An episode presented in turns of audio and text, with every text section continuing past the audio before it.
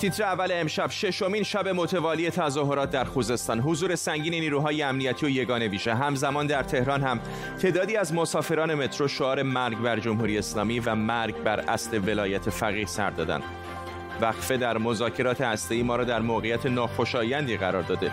گفته های رافائل گروسی دبیر کل آژانس بین‌المللی انرژی اتمی برای کار و زندگی موقت کدام کشور را انتخاب می‌کنید؟ آمریکا بریتانیا سوئیس امارات. امشب از نتایج یک نظرسنجی می‌گوییم که ممکن است متعجبتان کند. و گامی کوچک برای انسان و پرشی بزرگ برای بشریت. جف بیزوس با فضاپیمای تجاریش به فضا رفت. به تیتر اول خوش آمدید.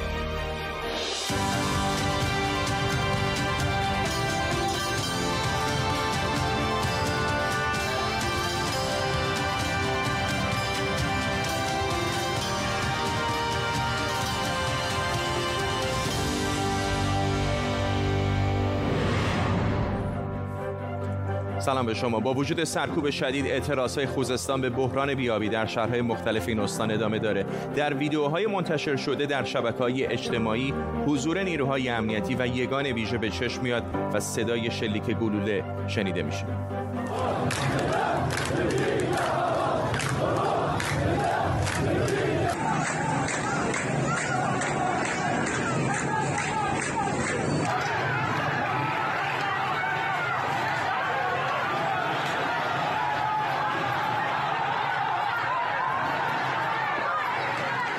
مشتبه یوسفی نماینده اهواز در مجلس هم با انتقاد از سیاست های دولت گفته 702 روستای استان خوزستان آب آشامیدنی ندارن در طول برنامه با تیمی از کارشناسان و خبرنگاران آخرین تحولات در خوزستان و خبرهای دیگر رو دنبال می‌کنیم. اما پیشتر همونطور که گفتم دیشب اعتراضات در شهرهای مختلف این استان برای پنجمین شب متوالی ادامه پیدا کرده. نگاه بندازیم به نقشه این اعتراضات روی دیوار پشت سر من. دیشب در محلات مختلف اهواز سوسنگر شادگان حمیدیه رامشیر رام هرمز ماهشهر و چند شهر دیگه مردم به خیابون ها آمدن و در اعتراض به بیکفایتی مسئولان تظاهرات کردند. این در حالیه که حکومت از دیروز به اعزام نیروهای کمکی برای سرکوب معترضان پرداخته. گفته میشه چندین واحد از نیروهای امنیتی و نظامی از استانهای دیگه هم به استان خوزستان اعزام شدند با وجود سرکوب شدید معترضان و تیراندازی به سمت اونها این اعتراضات در شهرهای مختلف این استان ادامه پیدا کرده. در همین حال محسنی اژه‌ای رئیس تازه قوه قضاییه هشدار داده مردم به گفته او در زمین دشمن بازی نکنند.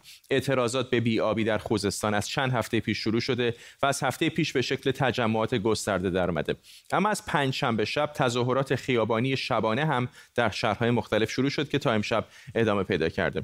کشته شدن دست کم دو نفر بر اثر تیراندازی ماموران پلیس بسیج و سپاه پاسداران تایید شده و گفته شده تعداد زیادی هم زخمی و دستگیر شدند اما از خوزستان به تهران بریم. همزمان با شروع تعطیلی روز شش روزه استان تهران و البرز در شبکه های اجتماعی ویدیوهای منتشر شده از گروهی از مردم در ایستگاه متروی صادقیه که شعار مرگ بر جمهوری اسلامی سر میدن. ویدیو گفته شده برای امروز صبح.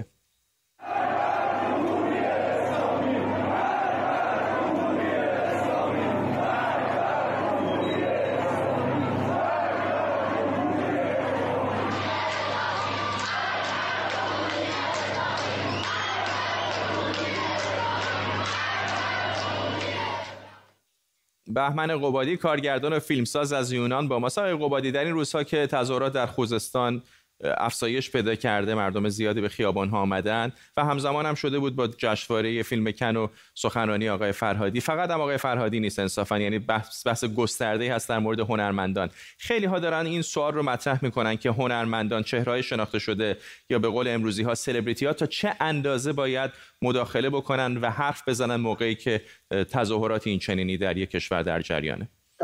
فرداد عزیز به خاطر که time کمه اجازه بدید خیلی سریع برم سر اصل مطلب. الان مردم خوزستان که بخش بزرگی از سرزمین ما رو تشکیل میدن نیاز به کمک دارن.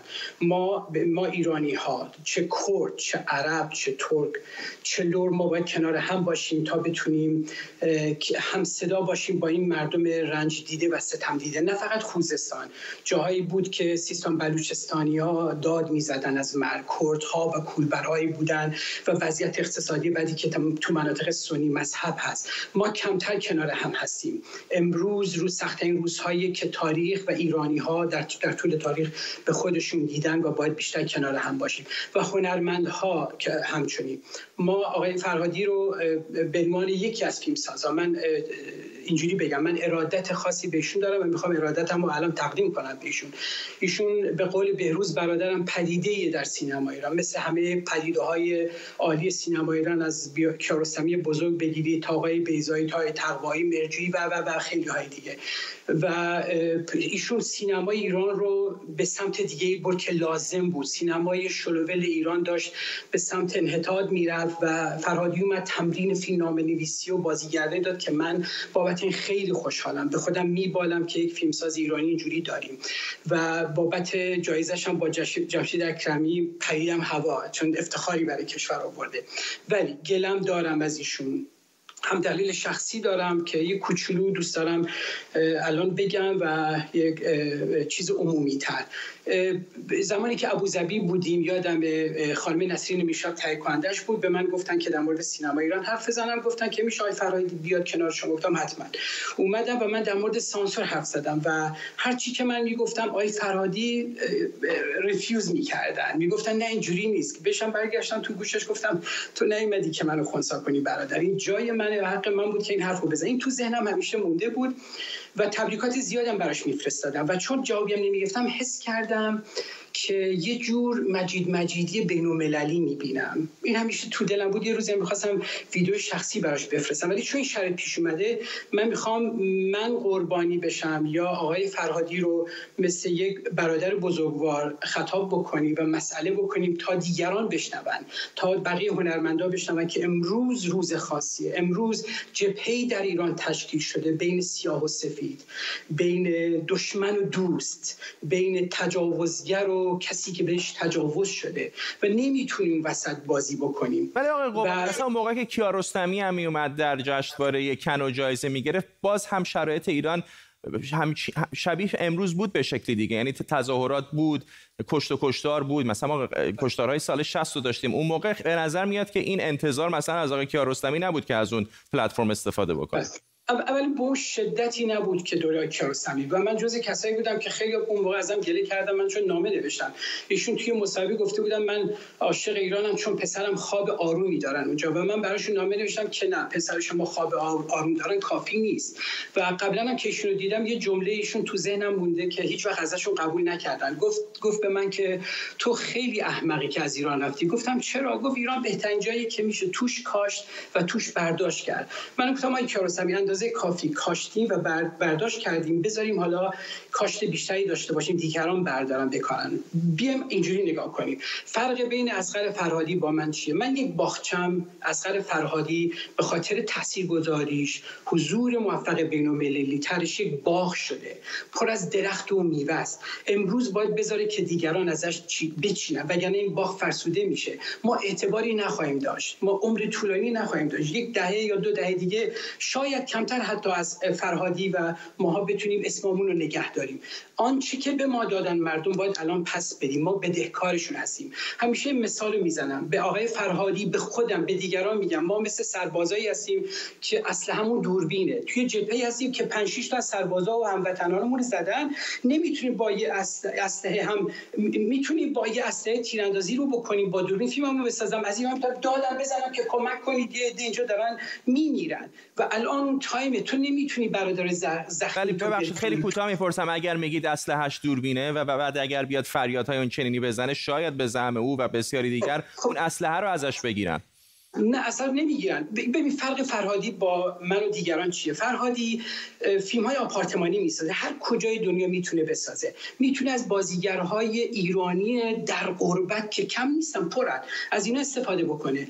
فرهادی اینقدر اعتبار بین داره اینقدر توانایی داره که یک دو تا فیلم بین ساخته. من نمیگم از ایران فرار کنه من نمیگم که داد بزنه نه. میگم گلی بکاره اگه رفتی در شیراز فیلم قهرمان ساختی همون روزها قهرمانی به نام نوید افکاری رو اعدام کردن حداقل یک بیانیه رو میومدی امضا می‌کردی کنار بقیه و قبول نکرده بود. بیانیه رو گفتن به من قبول نمی‌کنه تو می‌شناسی که من رابطه ندارم. حداقل امروز دفاعی می‌کرد از مادر رنجورش که دو تا بچه های دیگرش تو زندانن. این گله من کسی نمیاد آیا فرادی رو بابت دفاع از مادر نوید افکاری زندان بکنه. کسی نمیاد از فرهادی گله بکنه در تریبون بین کم بگه به مردم خوزستان نیاز به کمک دارن. در این حد مجبور نیستی که تو مستقیم در مورد حرف زنی به یه چیزی به شما بگم. مثل اینی که شما به یک راننده به یک راننده کامیونی که امروز شاید تو خوزستانه راننده تاکسی که امروز داره میره بیرون. فرقی بین راننده تاکسی با من فیلمساز نیست. فرقی بین فرهادی با یک معلمی با 7 تا بچه و داره میره خیابون و کشته میشه نیست. من نمیگم فرهادی بره بمیره. نمیگم فرهادی باید باشه. افتخار ملی ماست. و ما باید بیایم اول با زبون نر با هم دیالوگ با دیالوگ بشه. فرهادی رو دعوت کرد به جبهه دیگه. وسط موندن به نظر من اشتباه. فرهادی اعتماد داره نفهمه اینو. و میشه دعوتش کرد. میشه با دیالوگ بهش بگیم که عمر کوتاهی داریم. بله. من دوست دارم ماندگاری فرهادی رو تو تاریخ سینما ایران اگه یکم به مردم حمایت مردم رو داشته باشه. یه چیزی در مورد مصاحبه‌ای که داشت من دیدم. مثلا نوشته بود آگاهی سازی مردم. این جمله بود که من میگم آگاهی سازی فرهادی می‌تونه این باشه کمک کنه به نسل جوان فیلمسازا. چند تاشو ببره سر صحنه. می‌تونه کلاس های رایگان فیلمسازی بذاره. تو شرایطی که مردم در فقرن نه اینکه کلاس های فیلمسازی در مراکز فیلمسازی بذاری و تهیه کنیم. آقای فرهادی و من اجازه بدید ما نباید بترسیم از اینکه جمهوری اسلامی ایران شاید فیلم ما رو به اسکار نده. اسکار دیگه نیازی نیست. آقای قبادی این بحث داغی هست و ادامه دار. می‌دونم به خصوص در شبکه اجتماعی در این روزها زیاد بود. امیدوارم خود آقای فرهادی هم در برنامه ما شرکت بکنه. روزی من بعد از شما خداحافظی بکنم. شما فرصت متاسفانه به پایین. جملتون رو تمام بکنید. یک جمله کوتاه. جایی که ایشون در مورد بحث بازیگر هنر آیه فرهادی باید دست هنرمندایی رو بگیره که بیشتر کنار مردمن گرفتن هنرمندها شاید امثال مثل امیر جدی آدم بدی نباشه ولی میشه غیر مستقیم بهش درس داد که در فیلم های آنچنانی بازی نکنه. آقای فرهادی اگه می‌خواد نشون بده با مردمه حداقل می‌تونه از عوامل مردمی تری استفاده بکنه که نشون بده که بارجی نیستن. و یادتون نره مهمترین مسئله که آخرین جمله منه. جمهوری اسلامی ایران یه تار انکبوت پن کرده و در بخش بین المللی خواسته یا ناخواسته فرادی باید مواظب باشه. امثال بازیگرایی که داشت که طرفدار رژیم بود اینا رو بیشتر و بیشتر نکنه. اون طیف و قوی تر نکنه. صدای مردم باشه و طیف ضعیف هنرمندان. خیلی ممنون. پاسگزارم از شما. بهمن قبادی کارگردان فیلمساز از یونان با ما. محمود احمدی نژاد رئیس جمهوری سابق ایران در پیامی ویدئویی با معترضان به کم آبی در خوزستان اعلام همبستگی کرده و گفته مردم خوزستان به حق صدای اعتراضشون رو بلند کردن. احمدی نژاد با انتقاد از برخوردها و روش‌های امنیتی گفته که در کشور ما تحت تاثیر باند فساد امنیتی با هر نوع مطالبه مردم و هر اعتراض مسالمت آمیز مردم برخورد میشه. متاسفانه در کشور ما تحت تاثیر باند فاسد امنیتی هر نوع مطالبه مردم هر شکایت مردم هر اعتراض مسالمتی منز مردم باش برخورد میشه. بلافاصله اون باند امنیتی وارد میشه دو تا کار می‌کنه. اول اینکه به خشونت می‌کشه. میاد درگیری درست می‌کنه آتش می‌زنه تیراندازی می‌کنه. به خشونت می‌کشه و بهانه سرکوب مردم رو میده. و دوم اینکه خواست حق مردم رو منتصب می‌کنه به بیگانگان و گروه های ضد انقلاب یا وابسته به بیگانه باز هم بهانه سرکوب رو میده. و راه اعتراض مسالمت آمیز رو بر مردم میبنده. بعد هم با گستاخی میگن که ما فقط به سرهای مردم شلیک نکردیم به پاها هم شلیک کردیم. خب مردم چه باید بکنن؟ جابر رجبی تحلیلگر مسائل سیاسی از تهران با ماست. آقای رجبی آقای احمدی نژاد آیا قبل از ایران رئیس جمهور جای دیگری بود یا آشنایی داشت با نظام جمهوری اسلامی؟ سلام خدمت شما. ببینید مسائلی که آقای احمدی نژاد امروز مطرح می‌کنه مسائلیه که چکیده یکی از پشت پرده ها دیده. نکته مهمی که امروز آقای احمدی نژاد مطرح کرد اون مصوبه است که اشاره می‌کنه به اینی که باید خوزستان عقب بماند چون احتمال جنگ هست. این همون خیانت باند فاسد امنیتیه. امروز اگر مردم ایران رو متهم می‌کنند به تجزیه طلبی مردم خوزستان رو همونها کسانی هستند که می‌خواهند مردم قوم عربی که مانند همه اقوام دیگه در ایران هستند رو جدا بکنن از مردم. باند فاسد امنیتی باندی است که نفرات رو کنترل می‌کنه گاهی مسئولین رو کنترل می‌کنه و این نیست که شما فکر کنید باند فاسد امنیتی چند اطلاعاتی هن.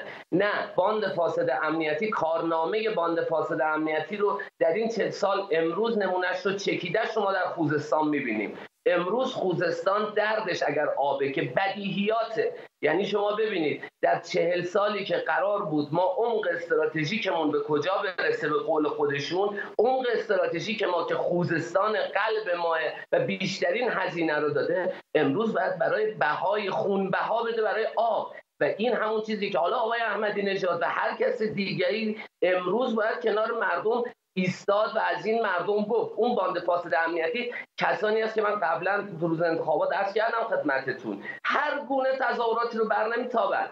هیچ گونه اعتراضی رو بر نمیتابن شیوه اعتراض ها رو هر جوری که حرف بزنن میان میگن این آدم خارج وطن فروشه اگر تظاهرات بیشتر بشه عملای خودشون آدم های خودشون رو میفرستن خراب می‌کنن آتیش می‌زنن تا بتونن سرکوب کنن. اون باند فاسد امنیتی امروز متاسفانه با سراحت و با صدای بلند می‌گویم که داره کنترل می‌کنه مملکت رو. داره اداره می‌کنه. امروز بله. آقای احمدی نژاد و هر کس دیگری از بازیگر از خواننده از کارگردان هر کس دیگری امروز باید کنار مردم بیسته. اتفاقا خوبه که آقای احمدی نژاد برای آش...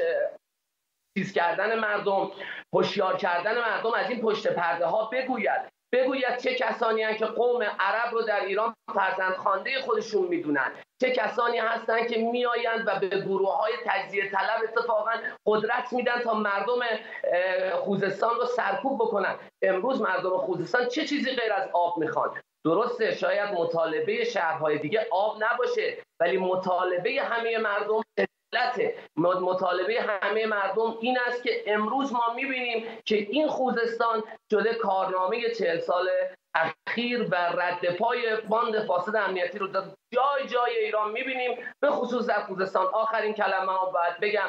و من درخواست می‌کنم از مردم خوزستان مراقب این نفوذی ها باشند اینها آدم های خودشون رو میفرستن و ای کاش به جای این همه خرج کردن برای سرکوب این همه هزینه کردن برای خفه کردن مردم برای از بین بردن اعتراضات به این بیعدالتی ها پاسخ بدن مراقب نفوذی ها باشن. هیچ وقت مردم ندارن کشور خودشون رو به آتیش بکشن. قول عربا دیقالکم علی الاملا. ممنونم. جابر رجبی فعال سیاسی و تحلیلگر سیاسی از تهران با ما.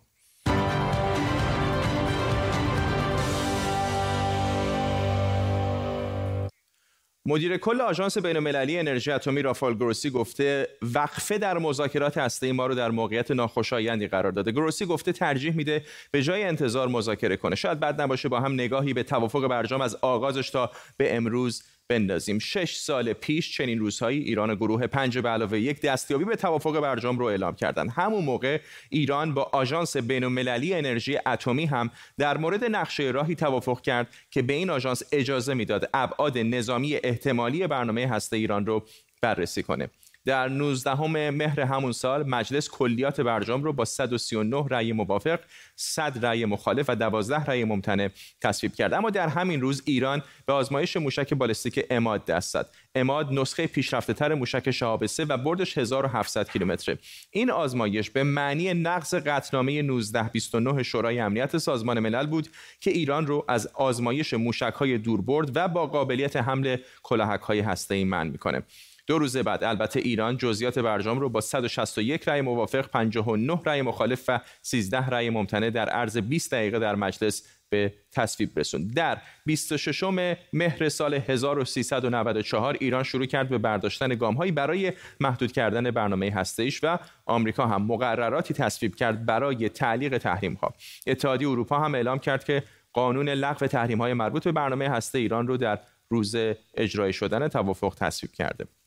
در همین حال ترامپ که پیش از رسیدن به ریاست جمهوری هم منتقد برجام بود وعده داد که آمریکا را از این توافق بیرون ببره و همین موجب شد که رهبر ایران علی خامنه هم بگه که اگر آمریکا برجام رو پاره کنه ما هم برجام رو آتش می‌زنیم. کسانی که نامزد ریاست جمهوری آمریکا هی دارن تهدید می‌کنن که ما میاییم پاره می‌کنیم نقد می‌کنیم. خب اونو اگر پاره کردن ما آتیش می‌زنیم. اما دونالد ترامپ به وعدش عمل کرد و در 18 اردیبهشت آمریکا رسما از این توافق کنار رفت. در ادامه با سر کار اومدن دولت جدید آمریکا مذاکره برای احیای توافق هسته آغاز شد که هنوز به نتیجه نرسیده. روحانی هم در واپسین روزهای دولتش گفته که می‌تونسته این توافق رو احیا کنه اما این فرصت ازش گرفته شده. امروز یک سفره آماده ای هست حالا این سفره آماده باید این در باز شه بیان کنار این سفره. مردم قرار بگیرن. سفره آماده است. کار آماده شده. حالا قاعدتا فرصت دولت دوازدهم از دستش گرفتند. و ولی خب دولت سیزدهم انشالله امیدواریم که بتونه این کار رو تکمیل بکنه. ما هم خوشحالیم از اینکه فرق نمی‌کنه از اینکه دولت دوازدهم موفق باشه دولت سیزدهم موفق باشه. ولی خب در اینکه چهار ماه پنج ماه شیش ماه فرصت از دست رفت بسیار بسیار متاسفیم. صحبت های چند روز پیش روحانی رو دیدید. در جدیدترین تحول هم امروز علی ربی سخنگوی دولت گفته بخش اصلی مذاکرات احیای برجام انجام شده و تفاهم های اولیه هم در رفع قسمت عمده تحریم ها صورت گرفته. با این وجود شورای عالی امنیت ملی پیشنویس توافق احیای برجام رو مغایر با قانون اقدام راهبردی مجلس تشخیص داده. ربی همچنین گفته با نظر نهادهای عالی تصمیم نهادهای عالی تصمیم گیر مذاکرات به بعد از انتقال کامل دولت در ایران موکول شده.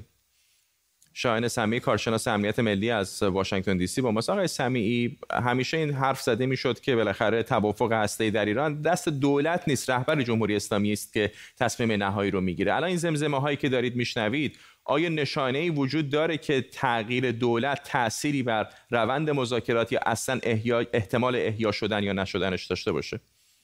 با درود خدمت شما بایستی ارز بکنم که تغییر دولت ممکنه اونچنان توفیری در کار ایجاد نکنه.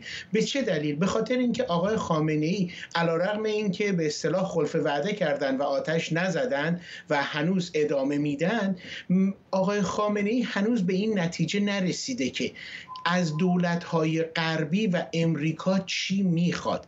الان در وزارت خارجه امریکا و در وزارت دفاع امریکا مسائلی که دارن سرش صحبت می‌کنن اینه که یه مقداری گنگ هست. مسئله که ایران واقعا خواستش چیه؟ چون کشورهای اروپایی تکلیفشون معلومه. اونا می‌خوان که این تحریم های امریکا برداشته بشه اونا بتونن تبادلات اقتصادی خودشون رو با ایران داشته باشن که بتونن وضعیت اقتصادی هم ایران رو بهبود ببخشن هم خودشون رو. اما در حال حاضر برای ام... برای امریکا تنها چیزی که فقط وجود داره اینجا اینه که بتونه همپیمانان اروپایی خودش رو راضی بکنه. ولی این ایران بوده که الان بعد از این چند بار هفت بار گفتمان و اینها به نتیجه نتونسته برسونه مسئله رو. و به نظر من میاد که در ایران اختلافات شدیدی بر سر آیا مجددا بازگشت به برجام هست که قابل بر بررسی هم نیست تا زمانی که آقای رئیسی سر کار نیامده ممنونم از شما. شاین سمیعی کارشناس امنیت ملی از واشنگتن دی سی با ما. یک خبر فوری داریم. بر اساس اطلاعات تازه رسیده به دست ایران اینترنشنال نرگس محمدی آرش صادقی، رسول بوداقی و آرش کیخسروی در جمع ببخشید در تجمع فعالان مدنی مقابل وزارت کشور برای حمایت از اعتراضات خوزستان بازداشت شدن. این تظاهرات کمی پیشتر امروز در مقابل وزارت کشور صورت گرفته بود و حدود سی نفر حضور داشتن. خبری است که دقایق پیش به دست ما رسید. همونطور که گفتم نرگس محمدی آرش صادقی رسول بداقی آرش کیخسروی و پوران نازمی و جعفر عظیمزاده بازداشت شدن. این افراد در جمع تجمع حدودا سی نفری بودند. در روبروی وزارت کشور در همراهی با تظاهراتی که در خوزستان به بیابی و کم آبی در این استان در جریان هست خبری فوری است که دقایق پیش به دست ما رسیده. دیدبان حقوق بشر سوریه از حمله جنگنده های اسرائیلی به منطقه جبل الواحه سوریه خبر داده. این سازمان نوشته این منطقه محل پایگاه و انبار مهمات نیروهای سپاه قدس ایران و نیروهای وابسته این کشور بودند که با این حملات از بین رفتند. گفته شده حملات هوایی اسرائیل به سوریه اولین مورد در دوران نخست وزیری جدید اسرائیل نفتالی بنته فرزین ندیمی تحلیلگر امور دفاعی امنیتی در مؤسسه واشنگتن با ما آقای ندیمی. می‌دونیم که این اولین حمله یا اولین حمله ای هستش که ما ازش در جریان اطلاع داریم در دوران زمامداری نخست وزیر جدید اسرائیل. آیا پیام خاصی داره یا ادامه همون عملیات اسرائیل هست در سوریه؟ من فکر می‌کنم ادامه عملیات اسرائیل در سوریه است با یک وقفه که به خاطر تغییر دولت و تیم امنیتی اسرائیل به وجود اومده بود. ببینید هدف اصلی ایران در در سوریه در حال حاضر انباشته کردن تسلیحات پیشرفته و مهمات به اندازه کافی در پایگاه های سوریه و مرکز انبارهای مهمات زیرزمینی سوریه هستش با هدف رسوندن برد استراتژیک ایران عمق استراتژیک ایران تا مرزهای اسرائیل و همینطور آماده شدن برای نبرد نهایی با, با اسرائیل هستش.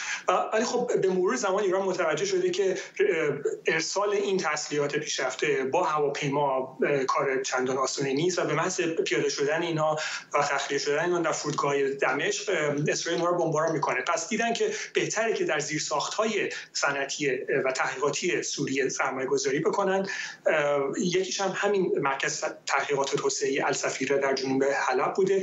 در پنج مرکز تحقیق توسعه ایران حضور فعال داره. ده ها تکنسین دانشمند و مهندس ایرانی در این مرکز کار می‌کنند. روی ساخت سیستم های موشکی و همینطور ارتقای راکت های دوربرد به موشک های هدایت شونده دقیق کار می‌کنند تا برتری نظامی اسرائیل رو در منطقه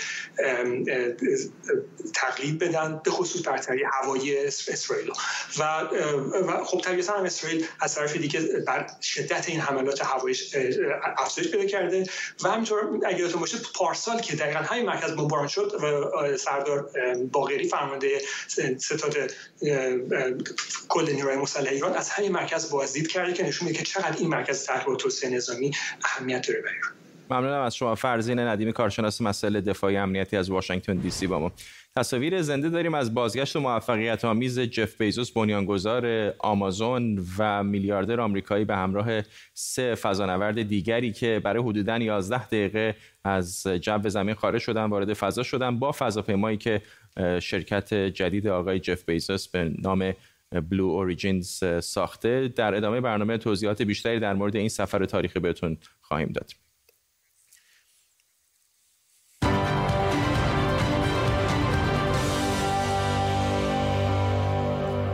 کمی قبل از هشت نیم شب به وقت تهران هست. بیننده تیتر اول سهشنبه هستید. اگر از ابتدای برنامه ما را همراهی نکردید مروری دوباره بکنیم به سرخط خبرهای مهم تیتر اول امشب. تظاهرات در خوزستان با حضور سنگین نیروهای امنیتی و یگان ویژه برای ششمین شب ادامه داره. در تهران هم تعدادی از مسافران مترو شعار مرگ بر جمهوری اسلامی و مرگ بر اصل ولایت فقیه سر دادند. رافال گروسی دبیرکل آژانس بین‌المللی انرژی اتمی گفته وقفه در مذاکرات هسته‌ای ما رو در موقعیت ناخوشایندی قرار داده. امروز علی ربی سخنگوی دولت ایران هم گفته تفاهم‌های اولیه برای لغو تحریم‌ها صورت گرفته اما شورای عالی امنیت ملی پیشنویس توافق احیای برجام رو مقایر با قانون اقدام راهبردی مجلس تشخیص داده. نتایج یک نظرسنجی میگه تایوان محبوب ترین کشور برای کار و زندگی موقته. اما چرا؟ Five, four, command engine start, two, one.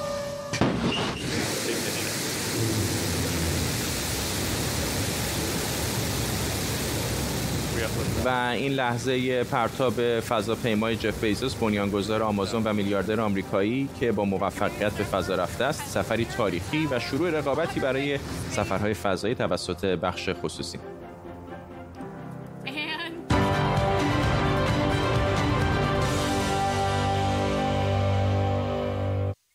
بیشتر درآمد مردم در تهران و شهرهای بزرگ ایران صرف اجاره خونه میشه یعنی 64 درصد. اما شاید جالب باشه که بدونید تا همین دو سال پیش اغلب مردم نصف درآمدشون رو بابت اجاره خونه می‌دادن و در سال 84 فقط 24 درصد. بر اساس گزارش تازه وزارت راه و شهرسازی میانگین درآمد یک خانواده در شهرهای بزرگ ماهانه حدود 8 میلیون تومنه و میانگین اجاره بهای یک واحد مسکونی 75 متری چیزی حدود 5 میلیون و 250 هزار تومان این یعنی تقریبا دو سوم درآمد خانواده های اجاره نشین صرف هزینه های مسکن میشه. این در حالیه که امسال میانگین اجاره بها در اطراف پایتخت تا 70 درصد افزایش پیدا کرده. و عملا توجهی به مصوبه ستاد ملی مقابله با کرونا نشده که سقف افزایش کرایه ها در تهران رو 25 درصد در مراکز استانها 20 درصد و در مناطق اطراف تهران 15 درصد اعلام کرده بود. یک چهارم جمعیت شهرنشین ایران اجاره نشینن و آمارها نشون میده جمعیت اجاره نشین ها در تهران رو به افزایشه به گفته معاون مسکن وزیر راه و شهرسازی جمعیت مستاجران در تهران 43 و 6 دهم درصده. به عبارت دیگه نزدیک به نیمی از مردم در پایتخت فقط با حدود یک سوم از حقوق و درآمد ماهیانشون زندگی می‌کنن و بقیهش رو اجاره خونه میدن. روشنک آسترکی روزنامه نگار اقتصادی همراه ماست. خانم آسترکی همیشه این افزایش اجاره ها در ایران وجود داشته ولی خب از اون طرف هم تورم بوده. چه اتفاق جدیدی داره در ایران میفته و چرا اینقدر تعداد کسانی که به سمت اجاره نشینی دارن میرن افزایش پیدا کرده؟ درود بر شما. ببینید این نکته که وجود داره این هستش که ما در کنار افزایش قیمت ها در ایران و تورم در ایران کاهش ارزش پول ملی رو داریم. یعنی میزان ارقام درآمدها اگر داره افزایش پیدا می‌کنه اما ارزش اونها مدام داره کم میشه. در مقایسه با این ارزش کم درآمدها و افزایش قیمت ها شکاف بین هزینه و درآمد خانوارها افزایش پیدا می‌کنه و این افزایش شکاف بین درآمد و هزینه سبب میشه که خانواده ها نتونن هزینه اجاره رو پرداخت بکنن و خیلی ها مجبور هستن خانه هاشون رو بفروشن و هزینه جاری زندگیشون رو تعمین بکنن. این مشکلی هست که در ایران باش روبرو هستن و همین باعث شده که جمعیت اجاره نشین طی سالهای گذشته افزایش پیدا بکنه و از طرف دیگه شکاف جمعیتی در ایران اتفاق بیفته. به ویژه در کلان شهرها به طوری که جمعیت که در محله های متوسط ساکن هستن به جنوب شهر و کسانی که در جنوب شهر ساکن هستن به محله های حاشیه‌ای رانده بشن. ممنونم از شما. روشنک آسترکی. سپاسگزارم. خواهش می‌کنم. اما در موضوع دیگه اگر شانس این رو داشته باشید که یه مدتی در یک کشور دیگه کار کنید کدوم کشور رو انتخاب می‌کنید؟ اولین جایی که به ذهنتون می‌رسه کجاست؟ آمریکا سوئیس ژاپن؟ امسال هیچ کدوم از این کشورها جزو ده تا مقصد اول برای کار و زندگی در خارج از کشور نیستند بر اساس نظرسنجی اکسپت اینسایدر 2021 که بیش از 12 هزار نفر در 186 کشور دنیا در اون شرکت کردند تایوان، مکزیک و کاستاریکا به عنوان بهترین نقاط دنیا برای زندگی و کار در خارج از کشور انتخاب شدند. در, در این نظرسنجی عواملی مثل امنیت و رضایت شغلی و مالی، هزینه های زندگی، آسونی جا افتادن در محیط و فرهنگ جدید و خدمات بهداشتی و در مجموع کیفیت زندگی در نظر گرفته شده. این رو هم البته باید در نظر داشته باشید که به هر حال با بحران همهگیری کرونا خدمات بهداشتی و سلامت هم بیشتر از قبل مورد توجه مهاجران قرار گرفته. تایوان در بین 59 کشور دنیا برای سومین سال پیاپی رتبه اول رو به دست آورده. کشوری که اونجا احساس امنیت شغلی و مالی دارید. از خدمات بهداشتی مناسب برخوردار میشید. هزینه های زندگی براتون قابل قبوله. به عنوان یک خارجی احساس امنیت می‌کنید و مردم تایوان هم خیلی دوستانه شما رو میپذیرند. این آگهی تبلیغاتی از دولت تایوان نبود. باور کنید. درسته که مکزیک در این لیست در مجموع رتبه دوم رو به دست آورده اما از این جهت که شما به عنوان یک خارجی در محیط و فرهنگ اون کشور جا بیفتید و دوست پیدا کنید و احساس غربت نکنید اوله. شاید سطح زندگی مسائل بهداشتی و حتی امنیت اجتماعی در مکزیک چندان بالا نباشه اما با توجه به عوامل دیگه مثل امنیت مالی و هزینه های کم زندگی و رضایت فردی تونسته بره بالای این لیست. کاستاریکا هم از جاهایی که اونجا خیلی زود جا میافتید و احساس خوشحالی می‌کنید. کار می‌کنید پول در میارید دوستای جدید پیدا می‌کنید و از یک طبیعت بکر و زیبا هم لذت می‌برید. شاید از یه چیزایش مثل وضع تردد و وضعیت جاده ها چندان دل خوشی نداشته باشید اما ویژگی های دیگش اونقدر مهم بودن که باعث شدن این کشور جایگاه سوم رو به دست بیاره. حالا از کشورهای صد جدول بگذریم و این نگاهی به ته جدول بندازیم. کویت برای هفتمین بار در هشت سال گذشته در قعر جدول قرار گرفته. این کشور به لحاظ کیفیت زندگی شادی و رضایت فردی سردرگمی رفت و آمد و جا افتادن در محیط و فرهنگ جدید پایین ترین امتیاز رو گرفته. در ضمن بر اساس این نظرسنجی وضعیت شغلی هم در این کشور چنگی به دل نمی‌زنه. بعد از کویت ایتالیا قرار گرفته. مهمترین دلیلش هم این بوده که وضعیت مالی و اقتصادی برای خارجی ها خیلی بد شده و فرصت های شغلی هم خیلی کمتر شدن. بعد از ایتالیا می‌رسیم به آفریقای جنوبی که وضعیت اقتصادی مناسبی نداره و خیلی از مهاجرا و خارجی ها اونجا احساس امنیت شغلی و اجتماعی نمی‌کنن. همونطور که می‌بینید در بین 59 کشور فقط پرتغاله که در اروپاست. البته ایالات متحده آمریکا هم رتبه 34 رو داره بریتانیا رتبه 45 و ژاپن از آخر ششم شده و ترکیه هم از آخر هشتم. خلاصه اینکه اگر یه روزی فرصت این رو داشتید که یک مدتی برای کار به یه جای دنیا برید می‌تونید از تجربه آدمای دیگه استفاده کنید و بعد دلتون رو به دریا بزنید.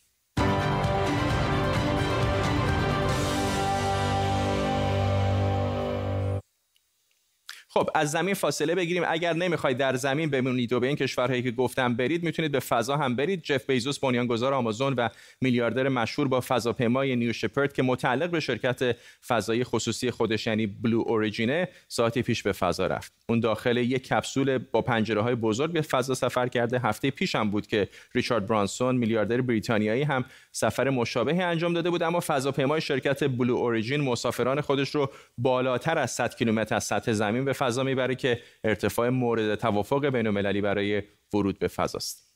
6 5 4 command engine start. 2 1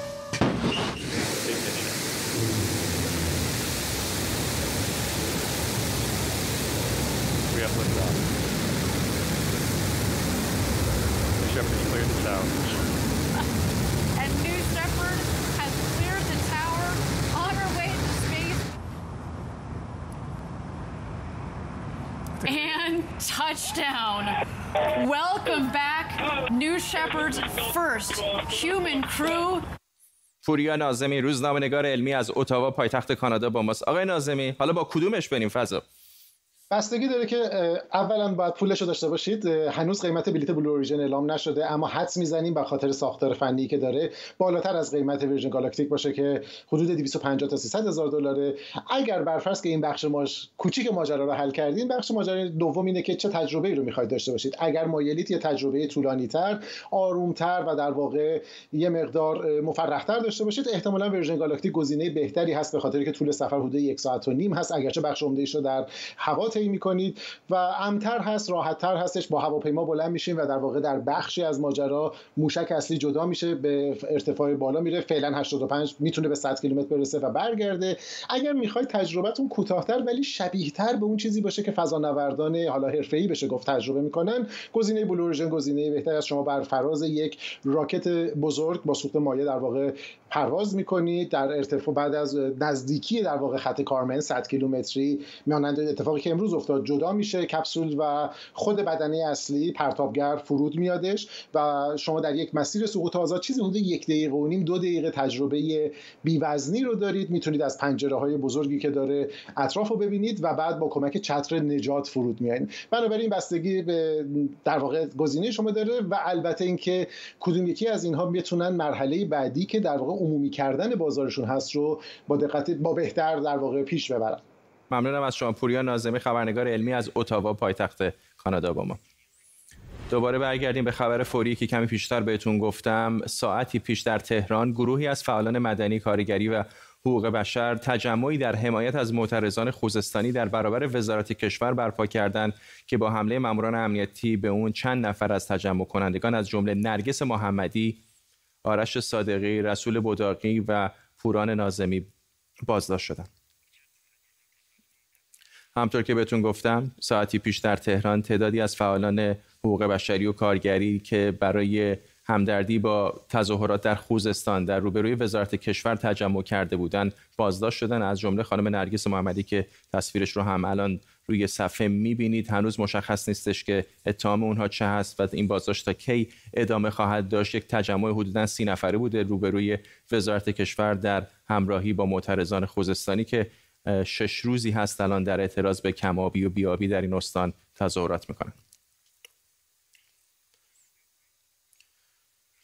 شش تشکل سینمایی از جمله کانون کارگردان ها با انتشار بیانیه‌ای به سانسور در شبکه نمایش خانگی اعتراض کردند. سانسور و حتی توقف پخش بعضی از سریال ها در نمایش خانگی در هفته های اخیر صدای اعتراض خیلی ها رو در آورده و حالا سینماگران از این واهمه دارند که بعد از بسته موندن سینماها به خاطر شیوع کرونا با دخالت های صدا و سیما امکان فعالیت در شبکه خانگی رو که تازه چند وقتی با رونق نسبی روبرو شده رو هم از دست بدن همکارم امید حبیبینی اینجا در استودیو همراه ماست. امید شبکه نمایش خانگی هم بالاخره خب سانسورهای جمهوری اسلامی رو داره ولی یه مقدار آزادی عمل بیشتری داشت نسبت به تلویزیون و سینما. آیا تغییر ایجاد شده و اعتراضات به همونه؟ خب اعتراضات دقیقا به همونه به خاطر اینکه در ماههای اخیر به خصوص تعداد سریال های خانگی که با مشکلاتی مواجه میشن خیلی زیاد شده. من بذار یه خلاصه بگم از تاریخچه این خیلی در حد یک دقیقه. اینکه ما اگه نگاه بکنیم قهوه تلخ اولین سریالی بود که با استقبال عمومی روبرو شد. 102 قسمت بود اگه اشتباه نکنم. و بعد از اون متوجه شدن که این جور سریال ها با استقبال مخاطبان روبرو میشه. بعد شهرزاد رو داشتیم. همینجور در واقع در اواخر دهه 90 تعداد زیادی سریال در شبکه نمایشخانگی به نمایش در اومد و مجوزهاشون رو از سازمان سینمایی وزارت ارشاد می‌گرفتن تا سال گذشته. سال گذشته در واقع اتفاقی که افتاد سات را بر اساس نامه ای که آقای رئیسی رئیس وقت قوه قضاییه زده بود به در واقع منتشر کرده بود بخشنامه اعلام کرده بود که نظارت بر محتوای تصویری بر عهده سازمان ساترا هست یعنی سازمان تنظیم مقررات که وابسته به صدا و سیما هست. باید این مجوزها در واقع به نوعی بره از دست ارشاد به سازمان ساترا یعنی در واقع صدا و سیما. که هم موقع هم در واقع در بهمن 98 روحانی در واقع جوابی که داده بود گفته اینا در در واقع پوشش شورای عالی فضای مجازی. به حال از این دعوا که بگذریم در سالی که گذشت در سال 99 تعداد زیادی به خاطر حالا به خاطر بسته بودن سینماها و به خاطر اینکه در واقع کرونا بود و اصولا سینماهای ایران خیلی هم فروش نمیداشت نداشتن به خاطر دلایل مختلف.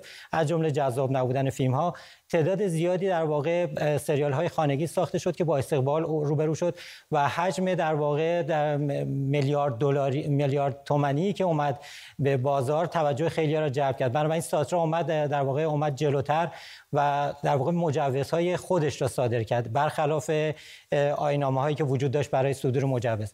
از جمله سریال زخم کاری که همین الان توقیف شده سریالی هستش که محمد مهدی مهدویان ساخته که خودش هم خودی محسوب میشه و دچار همین مشکل شد. ممنونم از تو. امید حبیبی همکارم اینجا در استودیو. به این ترتیب ما هم می‌رسیم به پایان تیتر اول امشب. این برنامه رو کمی دیرتر در یوتیوب هم می‌تونید ببینید. تا فردا و برنامه دیگر. بدرود.